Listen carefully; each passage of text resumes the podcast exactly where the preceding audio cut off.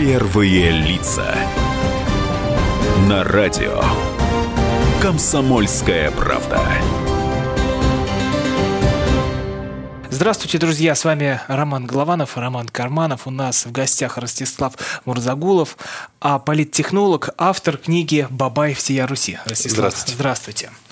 А название у книги весьма необычное, и многие не совсем понимают, ну что это такой забабай забрался на нашу Русь. Вот расскажите, что легло а, в основу? Ведь это о жизни политической, так понимаю, и Бабай у нас не такой персонаж а, из а, сказок, а вполне настоящий какой-то, как я понимаю, чиновник, что ли? Вполне настоящий, да. Но вообще многие за ним угадывают э, некоего определенного руководителя некой российской губернии а именно э, Республики Башкортостан и Муртазу Рахимова, где я некоторое время поработал. То и... есть, если мы не догадались, да, вот с первого раза, глядя как раз, кстати говоря, на обложку книжки, которая недавно, кстати говоря, вышла, и которую можно купить в магазине, в магазинах э, «Комсомольской правды», в которых продается еще масса всяких разных интересных книг. Вот здесь как раз вот мы и видим Рахимова. Ну, на самом деле, э, книжка вообще не только про Рахимова. Во-первых, Бабаями зовут в российской глубинке не только Рахимова, а и некоторых еще э, крупных руководителей. Это такая вообще достаточно распространенная тюркская кличка, когда как бы, какого-то такого взрослого серьезного дядьку хотят как-то вот, ну, не обозвать, а как-то вот, ну, коротко просто назвать. В общем, Бабай – это такой типа дед, такой какой-то уважаемый старший человек, да. У меня действительно много образов собирательных, и в первой и второй книжке мне было интересно рассказать не о жизни какого-то конкретного человека, именно поэтому я ушел от реальных разных имен.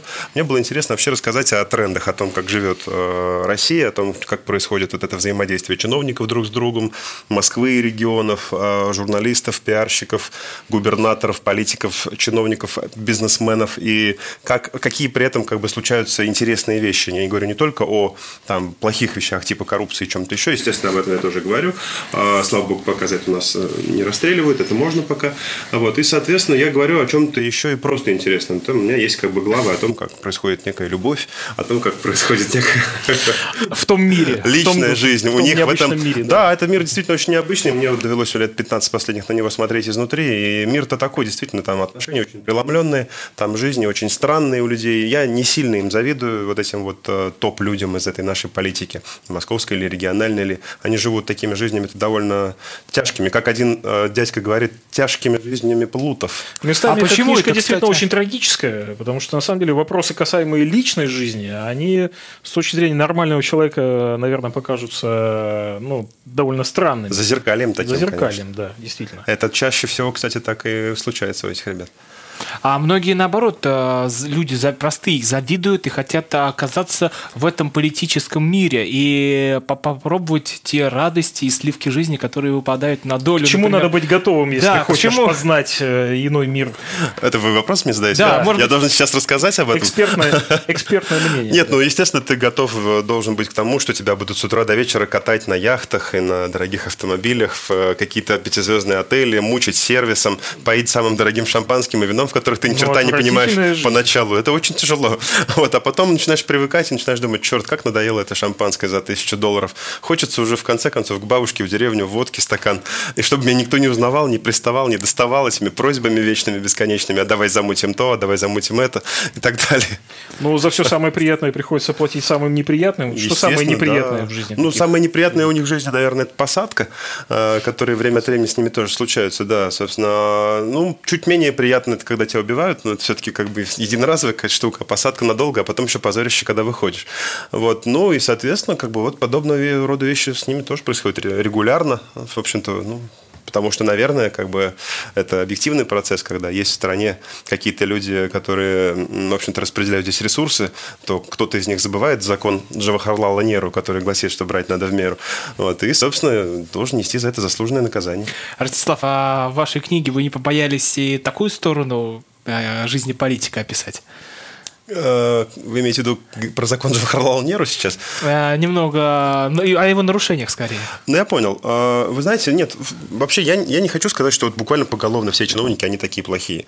На самом деле, среди них есть действительно те, кто честно делает свою работу, и, или, или в 99 случаях из 100 делает честно свою работу, а в одном там чуть-чуть химичит. В общем-то, чиновники, они же тоже люди, да, собственно, как бы у нас же тоже возьми любого среднестатистического человека, да, и он тоже вот все обычно обычное время свое живет как нормальный человек, а потом один раз из ста возьмет, да какую-нибудь гадость сделает, то там у соседа мешок картошки стырит, то гаишнику взятку даст. Это все тоже как бы нарушение закона. Угу. Поэтому, в общем, люди есть люди, они совершают преступления, как сказали в «Адвокате дьявола», да? Поэтому, собственно, в общем-то, о них тоже ведь надо говорить. Ну, кто-то должен. Ну, вот раз я это видел, я стал об этом рассказывать. Ну, вот э, вы же были рядом с э, достаточно высоким человеком, и, собственно, вашей основной задачей-то и было защищать его отчасти, видимо, от, э, в том числе от внешнего мира. Есть То есть человек, который, человек, который, ну, как доктор такой, да, и в результате, значит, вы, вы выходите, выныриваете из этого мира, и появляется вот такая книга. Вас э, не душат противоречия э, некие? Вот, э, ну, вы знаете, к сожалению, у меня не было выбора, в общем-то, публиковать эту книгу или нет, потому что эту книгу опубликовал первым не я. Вот это дело в том, что первая книжка была просто дневником, который я просто вел в какое-то время.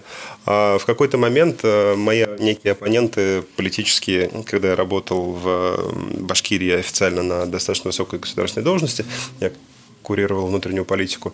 А эти вот мои оппоненты решили, что, в общем-то, это прекрасный повод неким образом как бы испортить мне репутацию. И эту книжку, в общем, где-то стащили и вывесили в интернет.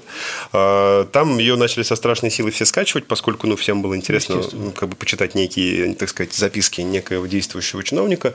И, ну, по мнению оппонентов, это все должно было привести к тому, что вот все стали бы там ко мне относиться плохо. Но, как ни странно, все так прочитали и сказали, ну, нет, ну, а что, нормальный парень. Мне кажется, все ждали, что появится такой труд, потому что, конечно, кто-то должен был осмыслить вообще вот этот мир волшебный, чиновничий, и что-то такое выдать. И, видимо, именно потому, что это получилось талантливое, и интересно, красочно, и многие себя во многом узнали, много собирательных Да, да, многие потом даже мне позвонили, сказали много ласковых слов, Были и обиды, честно, да. А угрозы какие-то поступали после этого? Вы знаете, угроз все-таки нет, потому что, ну, все-таки среди чиновников, ну, убийц или там бандитов, ну, довольно мало, по крайней мере, сейчас. Я слышал, что в 90-е годы были какие-то э, представители этой тяжелой профессии, которые как-то проникали в губернаторы, там. но, по-моему, сейчас таких уже нет. А, да, в принципе, ну, а чего на зеркало-то пенять? Если там кто-то себя в чем-то узнал, а, ну, наверное, это, в принципе, еще и повод для того, чтобы в себе покопаться, а не только для того, чтобы ну, вот, на того, кто это все все рассказал, да тем более, что многие знали, что это все я поначалу, что это утекло все не по моей воле. Может, потом раз утекло, но что оставалось только это все э, подправить, отредактировать еще раз. Ну и, собственно, выдать уже в каком-то более или менее нормальном, удобоваримом виде. Собственно, что и было сделано. И огромное спасибо «Комсомольской правде». И без комсомолки, я думаю, что, конечно, такого массового читателя бы у меня не было. И мы очень рады, что теперь у нас можно купить и книгу. Я вот держу как раз ее в руках. Э, я ее читал, э, скажу честно, скачав в интернете. Но сейчас вот я сегодня по-честному купил в нашем же собственном магазине. И, конечно, на меня большое впечатление произвел, э, произвела глава Иван Палыч и автобус проституток. Вот, э, несмотря на такое, в общем, залихватское название, она абсолютно трагическая, эта глава. Она как раз о любви высокой любви вот этого, э, значит, Иван Павловича, который является таким функционером, и который встречает девушку, которая его обманывает. Ну, в общем, история заканчивается, в общем, довольно трагически для Ивана Павловича. Насколько это характерно вообще? Вот такие К сожалению, это абсолютно, это абсолютно характерно, вот такие вот странные отношения с, э, у этих вот чиновников с девушками, потому что а, вот если мы говорим про этого Ивана Павловича, это ведь абсолютно совершенно реальная история, и многие мои друзья знают о ком речь. А, те, кто со мной рядом работали или там, ну, просто находились в этой тусовке. То есть, действительно, действительно человек заходил в магазин, видел продавщицу. Это было в одном из больших регионов России. А, действительно, он, будучи чиновником, он понятия не имел вообще, как, собственно, происходит процесс, а, так сказать, знакомства с незнакомой девушкой. Вот, он просто ходил, терялся, краснел, бледнел, и вдруг однажды вот он ее действительно увидел когда ее в, составе, так сказать, некоего эскорта подвозили для развлечения высокого чиновника уже в качестве, так сказать, жрицы любви, которую она подрабатывала по вечерам. И он ее действительно увидел, действительно ошалел от того, что вот, вот с его, так сказать, ангелом случилось такое. Ну и потом, увидев ее вот в этом вот, собственно, обличии, он, собственно, его куда-то схватил, куда-то повез, и, в общем-то, потом все кончилось очень плохо. Продолжим наш разговор в следующем блоке. У нас в гостях политтехнолог Ростислав Мурзагулов, автор книги «Бабаев. Сия Руси» или «Операция Осень Патриарха». С вами Роман Голованов и Роман Карманов. Оставайтесь с нами, услышимся в следующем блоке.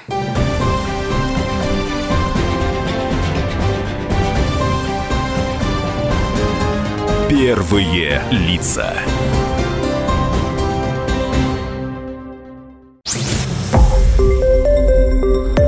Радио «Комсомольская правда». Более сотни городов вещания и многомиллионная аудитория.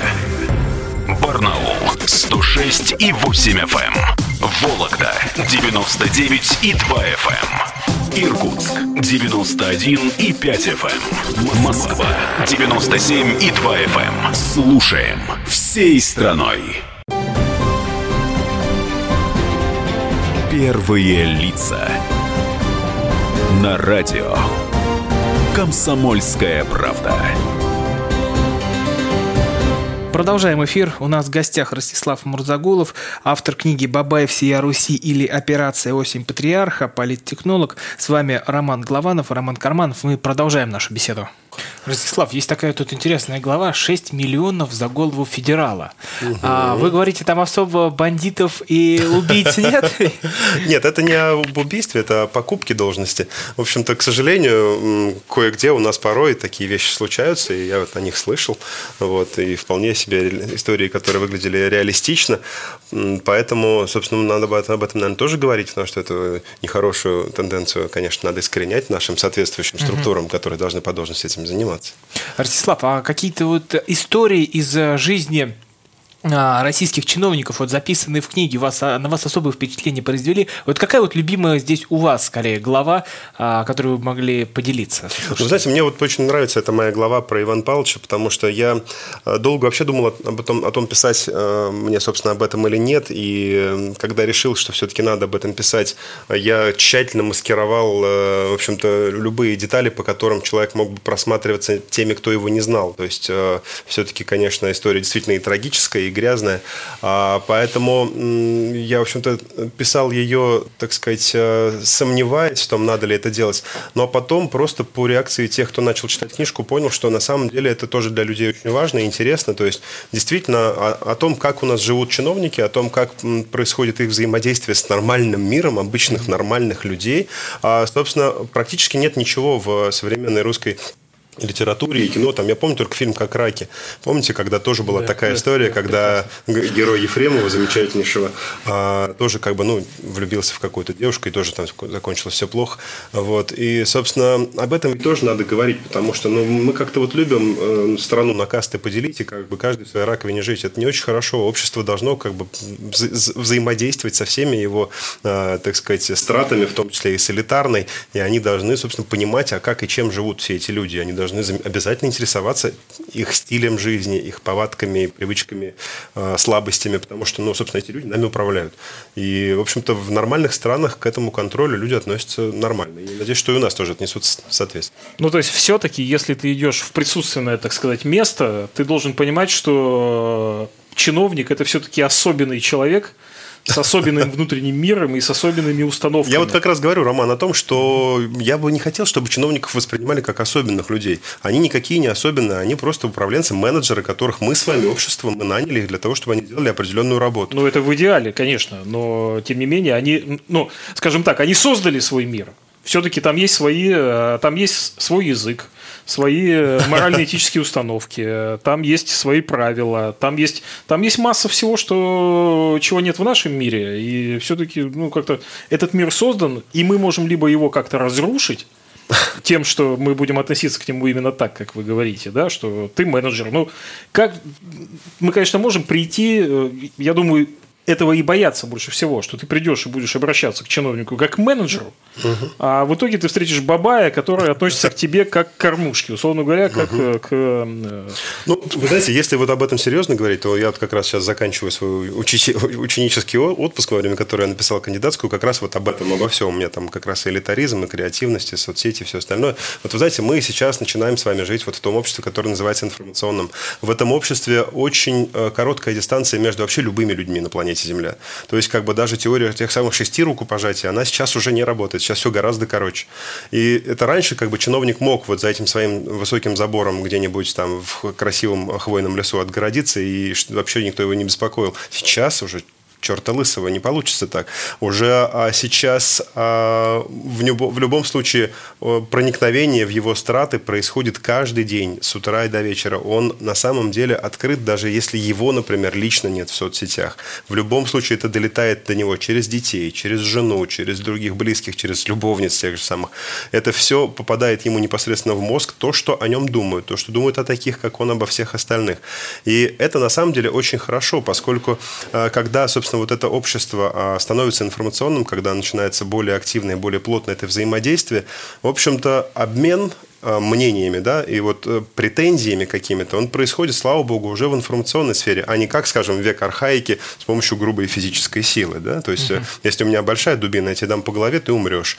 А здесь как бы у нас с вами уже немножко другая история, как бы вот я в тебя отправил там несколько мегабайт информации, ты ее получил, понял, что, ой, что-то не то, надо как-то немножко приходить в себя. И, собственно, вот это вот очень хорошо, мы еще с вами на нашем веку увидим, собственно, как все общество станет информационным, а не только часть его, как сейчас это происходит. И, в общем-то, ну, мы увидим, что это будет ну, достаточно прогрессивно и интересно. Ростислав, а вот здесь э, в книге есть интересная э, карикатура, картина, а, как э, чиновник в своей машине находится на такой ровной дороге, также это, и вокруг него выстраивают картинки, как работают машины по уборке зерна, ровная также дорога с свет, а впереди солнце сияет, и все это держит один, я так понимаю, пиарщик. То есть это вы себя, что ли, так? А, это ну, вы, давайте, понимаю, вы. Давайте мы спросим э, замечательнейшую э, художницу «Комсомольской правды» Екатерину Мартинович, кого она там конкретно имела в виду. Но а... все-таки это правда, что пиарщики, они во многом выстраивают чиновнику мир, то, что Это правда, создают. к сожалению. На самом деле, ну, тут даже, я думаю, что это образ собирательный там у Катерины тоже. Я думаю, что там не совсем пиарщик, там вообще как бы вот те люди, которые чиновника окружают по долгу службы. То есть, конечно, как мы с вами знаем, очень часто высокому руководителю никто не докладывает ничего плохого. Ему рассказывают о том, как все замечательно, как ширится, так сказать, благосостояние народа трудами твоими, отец родной. Какой же ты у нас молодец. Да, кстати, подпиши мне вот здесь. Вы знаете, они же любят так себя вести, все люди, которые чиновников окружают. А еще раз возвращаясь к тому, что мы чуть выше обсуждали, а, это все будет достаточно быстро нивелировано, поскольку у чиновника высокого, низкого, любого, на самом деле все больше источников информации. И все больше информации, которая до него дотекает, вот хотят те, кто его окружает, этого или нет. И именно поэтому я думаю, что вот эта вот э, жизнь в коконе у больших начальников, она уже достаточно скоро закончится. Например, я знаю точно совершенно, что один из вот самых-самых-самых высоких э, людей нашей страны, я так слышал, что некоторые даже его Михаил Ивановичем называют, лично просматривает сайт «Комсомольской правды». Лично. А в этом у нас, кстати, нет никаких сомнений. Так а, многие чиновники поступают и очень высокие люди в нашей стране. Ну, собственно, среди тех 20 миллионов людей, которые читают вас ежемесячно, это естественно, что там есть среди них какое-то количество чиновников, в том числе даже и сам Михаил Иванович.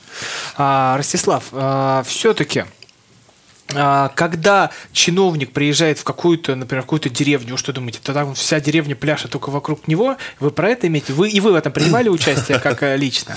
Вы знаете, к сожалению, да, а, такое было. То есть, когда вот а, чиновники такого совсем консервативного толка куда-то выезжают, так сказать... В народ? В поля, в народ. В общем-то, действительно, вокруг них довольно часто выстраивают потемкинские деревни. Как это происходит? Обычно приезжает начальник, и вот он видит толпу людей, да, да, вот он думает, что вот, смотрите, люди стоят. А первые ряды этой толпы надрываются, кричат, отец родной, как, как же мы тебя любим, обожаем.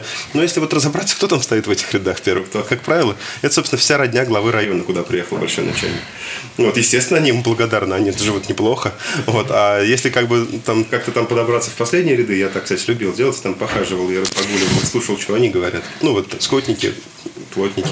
Но вот они говорят уж совсем другие вещи. И они вовсе никому не благодарны, там, они всех не любят. И, в общем-то, просто их никто не слышит, потому что они стоят далеко. А вот этот уникальный э, вымышленный мир, его нужно, как вы думаете, рушить и как? Ну вот, безусловно, его рушить нужно, но я вообще лично противник как бы там каких-то потрясений э, глобального толка, потому что они, к сожалению, всегда приводят к тому, что просто уходит одна элита, приходит другая, угу. э, еще не, так сказать, насытившаяся. Еще более злая. Еще более злая, потому что, ну, в принципе, опять-таки, если возвращаться к моей кандидатской диссертации, то там все это, в общем-то, описывается. То есть, как бы элита, она должна с какое-то время вызреть и стать ответственной. То есть, ну, в общем-то, я очень очень рассчитываю на то, что у нас как бы больших потрясений среди элит происходить не будет, ну, хотя бы несколько десятков лет. А после этого, в любом случае, с точки зрения просто законов природы, по которым мы живем, они обречены на то, чтобы трансформироваться в более ответственные. Это нормально, потому что если у убийцы и негодяя рождается ребенок, то он, как правило, даже если его пытаются заставить тоже быть убийцей и негодяем, он говорит, ну ладно, я буду негодяем, я буду грабить, но вот убивать я перестану, надоело. Потом у него рождается ребенок, он говорит, слушайте, я вообще не буду грабить, я только поворовывать. А вот когда у него рождается ребенок, он вообще, он даже уже воровать ничего не хочет, отдается на благотворительность, ходит в церковь там и все остальное. То есть это вот это тот путь эволюции. И тогда его съедают, а то, Его потом съедают, приходит новая элита. Вы совершенно правы. Нам с вами, обществу, надо как бы на этот процесс, естественно, влиять. То есть нам нужно как бы заставлять элитарных персонажей как можно скорее эту эволюцию проходить, а как можно более ответственными становиться, как можно более спокойно относиться к циркуляции себе подобных, то есть как бы к пополнению этих самых элит не элитами. В общем-то, когда все вот это вот наладится, когда все это налаживается, скажем так, собственно, в странах, которые этого добились, э, люди начинают жить сильно лучше. Ну, возьмем там, я не знаю, какие-нибудь, э, ну, любимые многими исследователями политическими страны, например, э, Скандинавии, когда, ну, там, собственно, многие говорят, что там построен социализм, на самом деле это не совсем так, там просто как бы налажена нормальная циркуляция элит. И элиты являются ответственными настолько, что они, в общем-то, распределяя ресурсы, по-прежнему они их распределяют, но просто они это делают уже, так сказать, с головой, с умом и не не нагло, а именно вот зная тот самый закон Джавахарлала нет. Продолжим наш разговор в следующем блоке. У нас в гостях Ростислав Мурзагулов, политтехнолог, автор книги «Бабай, всея Руси» или «Операция «Осень патриарха». С вами Роман Главанов, Роман Карманов. Оставайтесь с нами. Первые лица.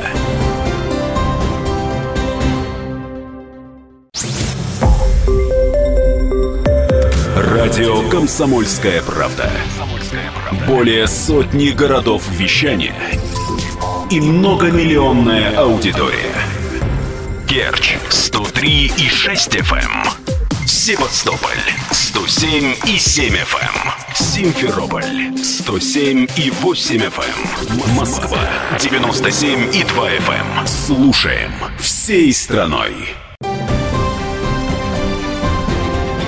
Первые лица. На радио. Комсомольская правда. Продолжается эфир на линии Роман Главанов, Роман Карманов. У нас в гостях Ростислав Мурзагулов, политтехнолог, автор книги «Бабай всея Руси» или «Операция «Осень патриарха». И мы возвращаемся к нашему разговору. Где мы находимся в этой связи сейчас? Наши элиты, они где? Сколько нам ждать еще надо, чтобы они созрели настолько, чтобы они начали действительно думать о народе? Ну, здесь, э, с одной стороны, конечно, надо вас расстроить, как бы сказать, что, в принципе, там, во многих странах э, это все складывалось там сотнями лет. Но, с другой стороны, мы с вами тоже как бы чуть выше обсуждали, что сейчас эти все процессы сильно ускорились благодаря тому самому научно-техническому прогрессу. Сейчас процессы все идут очень быстро. И поэтому я на самом деле надеюсь, что ну, вот еще еще наши с вами дети, наверное, уже будут жить вот, вот, ну, при таких, скажем, более ответственных элитах э, в России, в нашей стране. А если, опять-таки, не произойдет каких-либо жестких потрясений, вот, которых нам, которым нам, нас часто призывают, но ну, будем надеяться, что не произойдет. У нас вот есть Росгвардия и все остальное. А вам не кажется, что чиновники, будучи, в общем, э, людьми достаточно изворотливыми, я думаю, как мне кажется, и приспособленными к э, разнообразным изменениям, натренированные, что они э, не, не и переродятся во что-то светлое в связи с э, информационным, информационной открытостью, информационным обществом, а, а приспособиться, наоборот, и научиться с этим как-то бороться иначе, выставлять другие дымовые завесы. Угу. А, пиарщики начнут как-то иначе действовать и как-то по-другому пыль в глаза напускать, но, в принципе, за этой дымовой завесой останется все то же самое, что и было. Ну, вы знаете, э, пусть они вот сначала заявят о том, что они становятся информационно открытыми, и пусть они думают, что они таким образом хитро всех обманут. На самом деле у них не получится. А вот чиновники, которые в фотошопе дороги ремонтируют. Вот, вот, это я об этом говорю. Да пусть вот они заявят, что вот мы такие открытые, смотрите, мы починили дороги. И вот вешают какую-то картинку. А потом, естественно, как бы раз эта открытость уже наступила, то тут же находятся люди, которые говорят о том, что дороги-то фальшивые. Да, вот сейчас появилось такое целое явление, вот такой мессенджер, Телеграм, а там существуют такие каналы очень угу. популярные в политических кругах, и там постоянно возникают информационные сливы, а, публикуют там данные, которые вот только будут в новостях через несколько недель, возможно, там, и готовящихся перестановок. Вот э, эти люди, это на часть вот этой чиновничьей системы, думаете, или это вот как раз разряда пиарщиков? Кто вот этим вот занимается формированием такой повестки? Ну, я думаю, что это и те, и другие. Я думаю, что, в принципе, то есть, ну, понимание-то есть, оно же не только у меня в моей диссертации как бы там все имеется, о том, что, в общем-то, общество меняется, и что надо на эти изменения реагировать. А потом, ну, и мы с вами, собственно, видели многочисленных представителей э, российского истеблишмента, которые э, и говорили многократно о том, что нужно вот идти, как бы, так сказать, в ногу со временем и, и заниматься и модернизацией, угу. и информатизацией, и всей остальной вот этой ЦИей.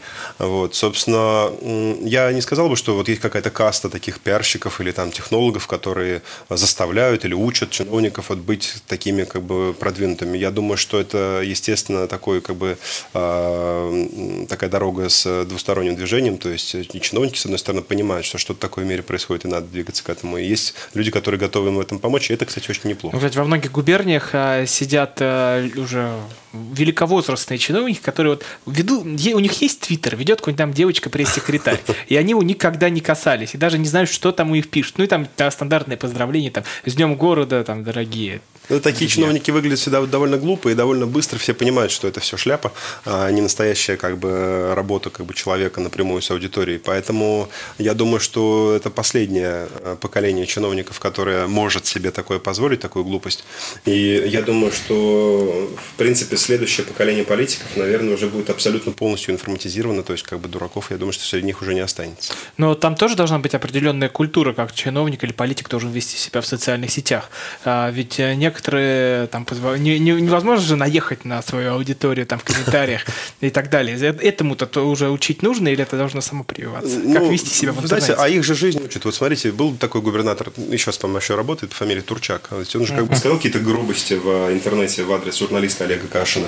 И в итоге потом то, что случилось с Кашиным, и вот уже вот хоть пусть он заявляется, что это не он его заказывал, и что это избивали какие-то другие люди, но ведь э, общество ведь оно как бы у него же вопрос вопрос это остается, осадочек-то остается. И поэтому я думаю, что даже вот после этого случая гадкого и мерзкого, за который так дорого вашему коллеге пришлось заплатить, а, он, конечно, при этом в этом смысле, в некотором смысле являлся позитивным, вот потому что эти многие многочисленные чиновники после этого поняли, что и ругаться на э, общество нельзя, которое задает им вопросы в режиме онлайн. Угу. И тем более после того, как поругались, выяснять отношения уже в офлайне с помощью железных прутов тоже не надо, потому что потом прилетит от общества. И, собственно, это очень хорошо, что это так работает. Скажите, вы же действующий политтехнолог, кстати говоря, известный и уважаемый. А, после выхода книги, ну понятно, что одна часть, наверное, обиделась и были угрозы, но с другой стороны, к вам наверняка должны стоять уже в очередь желающие воспользоваться вашим талантом а, в собственных целях. Так ли это? А, и какие дивиденды вы получили личные от э, выхода вот, вот этого труда Бабай всей Руси? Во-первых, я получаю с каждой книги 100 рублей. Да, это уже неплохо. Это уже неплохо, как бы, ну, сколько-то тысяч я уже продал. А, поэтому, в общем-то, есть прямые дивиденды. И второе, ну, действительно, собственно, вообще пиарщики любят говорить о том, что плохой пиар – это некролог, да, все остальное – это хороший пиар. Поэтому, конечно, многие говорили о том, что вот э, зачем ты раскрываешь тайны своих заказчиков, клиентов. Во-первых, я э, не говорю еще раз о конкретных каких-то людях, я говорю о неких абстрактных персонажах и говорю как плохое, так и хорошее. Собственно, а, у нормального человека есть понимание того, что вот как бы там э, сдать там чьи-то секреты я не собирался, что я просто говорю еще раз о тенденциях. А первое, второе, ну и в общем-то на практике понятно, судя просто по моему личному общению, что все-таки среди тех, кто занимается в России политикой на довольно высоком уровне, а, нормальных, здравых людей больше, поскольку со мной никто не прекратил общение. Не... Ну а кто-то пришел благодаря этой книжке сказал, Ростислав, а классная вещь, ты профессионал, а, я бы хотел, чтобы ты защищал и меня тоже. Давай работать. Ну, вы знаете, э, я думаю, что это будет не совсем э, корректно говорить, что да, вот э, есть там Иванов, Петров и Сидоров, которые с этим пришли. Но вообще, в принципе, конечно, вы совершенно ну, правильно, как бы, будучи медийщиком высокого уровня, рассуждаете, что почему-то после того, как выходит нечто, как бы, что сильно интересует заинтересованную аудиторию, а, естественно, из этой аудитории, в общем-то, ну, появляется некое как бы, количество новых предложений. И, собственно, в общем-то, примерно так оно и происходит. И я надеюсь, что в ближайшее время где-то начну, э, ну, в общем-то, опять активную профессиональную деятельность после своего творческого отпуска. А коллеги на вас не обиделись э, по поводу выхода такого? такого как да, это ни так- странно, как раз коллеги многие начали говорить о том, что вот вы нарушили э, профессиональный, кодекс профессиональной этики пиарщика. Я много, как сейчас говорят в молодежной среде, смеялся, когда слышал такие мнения, поскольку это очень странно. То есть, э, если ты там, например, дворник, то ты ни в коем случае никому не должен рассказывать о том, э, в какой сезон листьев больше выпадает. Да? Если ты молочник, то никогда не рассказывай о том, что молоко может быть кислым, да, если ты его купил там в жару 40-градусную. Это же как-то странно. То есть, если ты обладаешь какими-то знаниями, которые могут каким-то образом как-то помочь в каком-то сегменте какой-то части общества, то почему ты должен держать это в себе? Какая профессиональная этика? А, Что здесь нарушено? Не очень понимаю. Хотя вот коллеги некоторые на, на серьезном, в общем-то, таком уровне достаточно вели такие дискуссии на каких-то площадках. В... Но это все-таки художественная литература, а не хотите ли замахнуться на учебник для чиновников и политиков, как себя вести в тех или иных ситуациях? Или для Это, политтехнологов. Скорее всего, да, скорее всего, будет э, Для юных, для юных политтехнологов, в общем-то, собственно, я уже как бы в одном из университетов э, вел курс лекций по связям с общественностью, и, в общем-то, э, студенты, в общем-то, эти занятия любили, поскольку а- они же любят, когда с ними разговаривает кто-то, кто на практике что-то видел. И поэтому, естественно, преподавание – это то, что мне очень нравится, и то, к чему я обязательно вернусь рано или поздно. А, Ну, вот, э, я думаю, что все-таки чуть позже нужно еще набрать опыта побольше. А, говоря о том, плохой, э, х- плохой пиар тоже пиар, и только некролог может быть в плохом свете выставлен. А это правда? Это, это правда так, что даже если что-то произошло не так, то а, это можно все вывернуть для чиновника в хорошую сторону?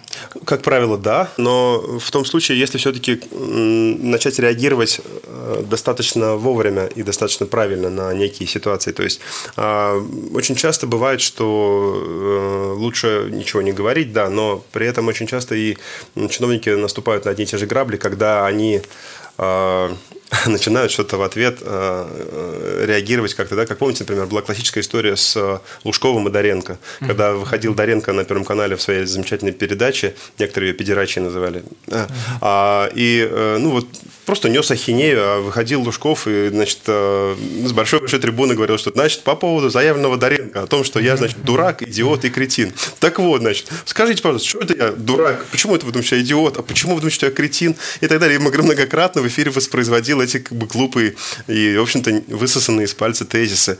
Уважаемый человек, серьезный хозяйственник, да, но вот, в общем-то, с пиаром-то оказалось не очень. И поэтому, ну вот, собственно, он получил тот результат, который получил. В общем-то, он стал выглядеть достаточно таким забавным, таким маргинальным персонажем. Но вот мы о чиновниках все больше говорим здесь, что в негативном контексте, но на самом деле хватает, в общем-то, э, честных, порядочных и ответственных людей и там.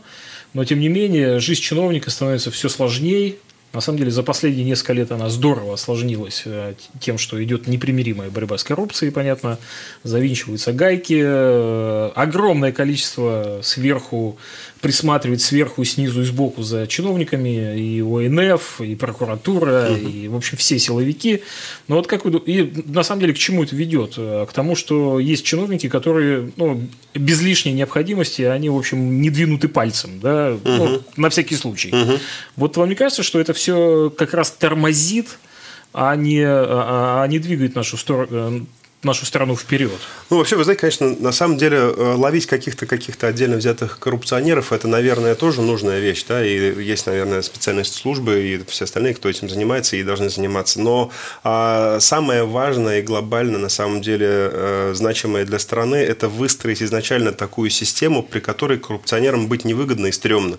И когда вы создаете такую ситуацию, когда вы делаете все выпуклым, когда общество является открытым, когда элиты являются открытыми, когда они не превращаются в закрытую касту с, каким-то, с какой-то группой людей, которым можно все, а всем остальным можно только по закону. И, собственно, тогда все и происходит, э, в общем-то, ровно, гладко и хорошо. И тогда куда-то сами пропадают коррупционеры. Поэтому э, двигаться нужно в этом направлении. И тот же ОНФ и все остальные, да, наверное, надо сосредотачиваться на том, чтобы вылавливать каких-то отдельно взятых там людей, которые там как-то странно себя ведут и похожи на взяточников. Но было бы еще лучше, если бы они они активно себя вели вот э, на направлении, знаете, создания нормальной, здравой политической конкуренции в нашей стране, на то, чтобы чиновников заставлять быть открытыми к обществу и не прятаться от запросов там тех же журналистов или тех же общественников. Поэтому мы ничего не придумаем с вами лучше, вот как, бы, как тот самый Черчилль сказал, что демократия – это, конечно, строй дурацкий, но лучше пока не придумали. Поэтому ну, нужно просто как бы по этим канонам жить. А я напоминаю, что у нас в гостях Ростислав Мурзагулов, автор книги «Бабай всея Руси» или «Операция осень патриарха». А с вами Роман Голованов, Роман Карманов. Услышимся в следующем блоке. Первые лица.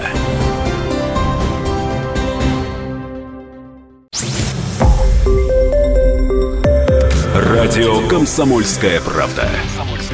Более сотни городов вещания и многомиллионная аудитория. Таганрог 104 и 4 FM. Эм. Ставрополь 105 и 7 FM. Эм. Тюмень 99 и 6 FM. Эм. Москва 97 и 2 FM. Слушаем всей страной. Первые лица. На радио.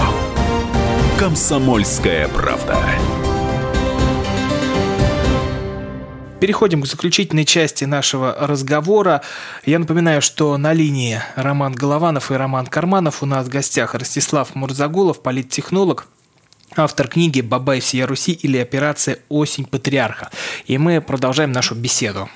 Ростислав, а вот вы были ведущим Первого канала, и в своем блоге вы также упоминаете в ЖЖ, упоминаете, что вот был успешным, а потом, как отмечают ваши коллеги, а потом куда-то вот пропал и исчез. Вот как вы а, перешли из а, такой в пиар? Ну, это очень просто. Просто тогда профессия пиарщика была очень востребована. Там, а, в общем-то, были очень хорошие зарплаты и контракты. И, в общем, появилась некая, как бы, как раз-таки новая каста молодых политиков, которые хотели, стремились к каким-то успехам. И им нужны были какие-то люди, которые бы занялись их продвижением. То есть просто а, это, в общем-то, было гораздо более интересно, чем просто сидеть в эфире и говорить о том, что вот у нас, значит, президент встретился с тем, что премьер встретился с этим, а, значит, э, губернатор потом заявил вот это. Поэтому в этом смысле, конечно, я совершенно не жалею о том, что ушел с телевидения и занимаюсь вот этим вот тем, чем занимаюсь сейчас. Ну, судя по книжке, было не скучно. Было очень весело, да. А при этом телевидение само по себе, конечно, зараза такая. Каждый раз туда-обратно хочется. И каждый раз, когда зовут на какой-нибудь большой или малый телеканал, любой, в свете софитов находиться приятно. В общем-то, хочется передать привет маме. Конечно, в общем-то, это такая как бы штука, которая, в общем-то, наверное, не уйдет теперь никогда. Ну, когда-нибудь, может, к этому удастся вернуться в каком-то виде. А, но на обложке вашей книги вот, э, размещены фотографии, где вы постоянно присутствуете в крупной политической жизни. Вот когда вы окунулись туда, что вы ощутили? Вот это первое впечатление, когда вы стали вот, работать э, с большими политиками. Вы знаете, как-то так получилось, что вот в этой, собственно, первые фотографии, на которых я там стою, я там просто мальчик, мне там лет 20. Угу. И поэтому, в общем-то, я как-то, я другого ничего не видел в своей жизни. То есть я еще был на втором курсе, когда я уже работал в президентском пуле и, в общем общем-то, видел всех там великих людей. У меня не было какого-то момента, когда вот, ой, я оказался в политике, я как-то в ней, получается, родился. Вот, и я поэтому как-то не, не могу сказать, что происходит с э, человеком, который вдруг узнает какие-то тайны. То есть эти тайны как-то так меня окружали все время, и я к этому всегда относился как к чему-то данному.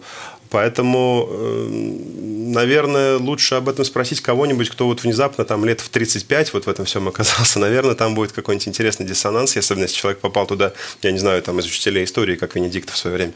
Вот. А в моем случае скорее интереснее смотреть за эволюцией чиновников, которые, что, что с ними было тогда, mm-hmm. вот в 90-е годы, да, и к чему они приходят сейчас. Да, тогда у нас был дикий капитализм, тогда у нас была как бы такая эпоха первоначального накопления капитала, и было много всякого кривого, плохого, и в том числе и там и були в грудь улетали иногда некоторым моим клиентам. Вот. А сейчас, слава богу, пуль стало меньше, но Сейчас, э, к сожалению, часто чиновники превращаются действительно в таких закрытых персонажей и пытаются отгородиться и жить по каким-то своим законам. А вот как работать с такими чиновниками, пиарщиком, который совершенно не хочет взаимодействовать со СМИ? А вы знаете, я никак. Я как бы пытался пару раз поработать с такими людьми, которые вот говорили, что, в общем, я хочу так. Я хочу делать, что хочу, а про меня пусть пишут коммерсанты ведомости, вот что я вот такой. Сколько надо заплатить, чтобы обо мне никто не говорил? Да, сколько надо заплатить, чтобы мне говорили только вот это, вот это, вот это. И, в общем-то, предлагают хорошие деньги, и ты такой приходишь и пытаешься что-то сделать для него, но в конце концов просто понимаешь, что, вы знаете, есть конкретный человек, имя и фамилию, если который сейчас назвать, то многие мои коллеги радостно закивают головами, а многие уже сейчас поняли, о ком я говорю, зная мой творческий путь. Так вот, знаете, такой такой-то э, просто вот до свидания, спасибо, хорошие были деньги, вот, но, в общем-то, я предпочту их больше не зарабатывать, но потому что, как бы, все-таки, знаете, из черного белое, белое сделать нельзя, то есть, в любом случае, человек должен сам что-то делать, он должен работать, он должен сам взаимодействовать с обществом, журналистами, просто с активными людьми. И вот эта вот ситуация, когда я вот тебе заплачу, а ты сделай из меня такого как бы там, белого и пушистого, когда я зеленый и пупырчатый, она, к счастью, невозможна. Но теперь появились социальные сети, там же образ можно выстраивать. А мы с вами это тоже обсуждали. Если в, соцсетях начнет кто-то за него выстраивать этот образ, то рано или поздно все равно просочится информация о реальном Иване Ивановиче. И этот диссонанс, в общем-то, резанет ему так карьеру, что Нет, мало но не покажется. многие же политики так и перешли то, вот в этот формат, что они просто публикуют свои сообщения, там, заявления в социальных сетях, да, и в итоге вот это как бы обращение к народу, к СМИ. Ну, это вообще довольно опасная штука, отдавать свой аккаунт в руки кого Они могут было. это делать и сами Что? вполне. Писать какие-то заявления, лишь бы не Вы знаете, все-таки вот здесь, здесь э, я с вами не совсем соглашусь, поскольку, вы знаете, все-таки это рано или поздно становится выпуклым. А человек притворяться долго по природе своей не может. Все равно из него выскочит что-то, вылезет. Он может быть таким гладким и красивым, а потом одно э, не- неверное, невыверенное заявление, и, в общем-то, все видят, что он никакой не гладкий, никакой не красивый, а там какой-нибудь вообще расист там, или дурак, или еще кто-нибудь. Вот, поэтому э, эти все вещи, они выскакивают из людей. Еще раз говорю, на то и нужна открытость, и эта конкурентность, для того, чтобы э, в этой открытости люди видели, кто какой на самом деле, а конкурентность для того, чтобы этого нехорошего мог хороший тут же заменить. Поэтому, собственно, вот давайте, в общем, будем э, за ушко да на солнышко их вытаскивать, пусть они э, будут лучше Ну, я хорошими, чем напомню, плохими. да, что вышла новая книга Ростислава Мурзагулова «Бабай всей Руси» или «Операция 8 патриарха». Ее можно купить уже в магазинах «Комсомольской правды», в частности, вот на, старой, на старом э, Петровско-Разумовском проезде 1 дробь 23 в, в здании нашей редакции на первом этаже в магазине можете совершенно спокойно ее купить. А, Ростислав, вот вы знаете, как это все выглядит изнутри. У меня есть один знакомый пиарщик, который, поработав в администрации края одного из регионов, э, как-то сказал, что на самом деле власти не существует. То есть вот у нас как-то так все само по себе управляется, но для него вот такое открытие, что власти нет, и поэтому ну как-то все бессмысленно, в общем, беспощадно. Вот скажите, у вас э, нет ли такого ощущения безнадеги вот от от того, что вы видели, и от накопленных вот этих знаний, что, в принципе, ну, ничего не исправишь. Вот люди такие. У меня в книге есть э, фразочка, как бы э, она не моя, к сожалению, но я ее использую активно, о том, что политика – это часто такая машина, э, руль которой ни к чему не прикреплен. То есть человек сидит и им со, со звериной такой мордой вращает, делает очень серьезное лицо, а на самом деле управляет не он, а машина сейчас сама куда-то летит. А, Я скажу, что так бывает. Это бывает у плохих политических машин. А хорошей политической машиной все-таки управляет кто-то. И лучше всего, когда этот кто-то, это все-таки коллективный некий орган, когда достаточно большое количество людей, в идеале 100% населения, но, к сожалению, это недостижимо, потому что активных людей гораздо меньше. Но, в общем-то, когда большое количество людей влияет на то, вот куда вся эта машина едет. И, собственно, ровно поэтому э, нужно, чтобы люди активно участвовали в общественной жизни, в политической жизни, э, неважно там с какими убеждениями на самом деле, потому что э, в любом случае целью всего этого должно быть, должна быть только одна задача, это, собственно, приближение к некой социальной справедливости. И ну, вот э, как только мы будем много говорить о политике, много говорить о политиках и вовлекать в эти дискуссии много людей, собственно, что мы сейчас с вами и делаем с помощью комсомолки, а, в общем-то, все станет сильно лучше. Ростислав, вот в завершении нашего разговора был ли в вашей а, практике случай, когда кажется, что уже не вывернуть ситуацию а, в положительное русло, но все равно удавалось как-то все исправить. Вот такой, может быть, при, примеры для а, наших слушателей. Ну, вы знаете, а, бывало и такое тоже, на самом деле. То есть, в принципе, с тем же самым Рахимовым, когда там была история, когда в 2003 году, в общем-то, там его оппоненты достаточно активно провели такую красивую кампанию по, так сказать, а, подчеркиванию того, какой Рахимов консервативный и костный, какие его оппоненты молодые, красивые mm-hmm. и прогрессивные. Вот. Но а, здесь, надо сказать, должное нужно отдать Рахимову, который, будучи взрослым довольно человеком, ему было под 70, но он понял в ходе этой кампании, что что-то нужно резко менять, он резко омолодил свою администрацию, он сам резко изменил свой стиль общения, он начал говорить такие вещи, которые от него там пять лет назад вообще никто не ожидал бы услышать. То есть он стал таким, ну реально таким э, более прогрессивным, начал говорить о демократии, о каких-то свободах, о каких-то таких правильных прогрессивных современных вещах. И, в общем-то, в принципе, рейтинг его просто взлетел обратно. А вот какая это я роль да. была пиарщиков именно? Ну, знаете, все-таки, еще раз говорю, основная роль – это роль все-таки самого ньюсмейкера, а пиарщики, они ну, могут помочь ему с той или иной как бы степенью удачливости и профессионализма. Здесь я как бы на себя рад бы, э, так сказать, все эти лавры выдрузить, но не могу. Ну, только крупного ну, чиновника обычно большая команда пиарщиков, вот, потому что многие думают, что вот просто уходит человек и сам там это все говорит, все, что э, ему вздумается на публике. Вот, на самом у всех, деле. У всех по-разному, на самом деле. Есть люди, у которых действительно там работает взвод людей, там, и там они с утра до вечера думают о том, как его продвинуть. А есть люди, которые занимаются этим практически в одиночку. Обычно, в принципе, там, конечно, ненормально, когда есть просто один пиарщик, который вот вещает, как надо себя вести ему, в общем-то, во всем. То есть, на самом деле, все-таки политик должен быть таким, как бы, он должен в разные стороны смотреть, он должен с большим количеством людей взаимодействовать для того, чтобы э, а, все-таки, ну, знаете, репутации расплачиваться ему самому, а не какому-то пиарщику, и поэтому э, здесь э, он должен быть, еще раз говорю, он должен просто там, быть информационно активным, открытым, вовлеченным в информационные потоки, и тогда все будет нормально. И никакой пиарщик за него всю его работу, конечно, не сделает. Спасибо большое. У нас в гостях был Ростислав Мурзагулов. С вами были Роман Главанов, Роман Карманов. Это была программа «Первые лица». Спасибо большое. Всего доброго. Спасибо.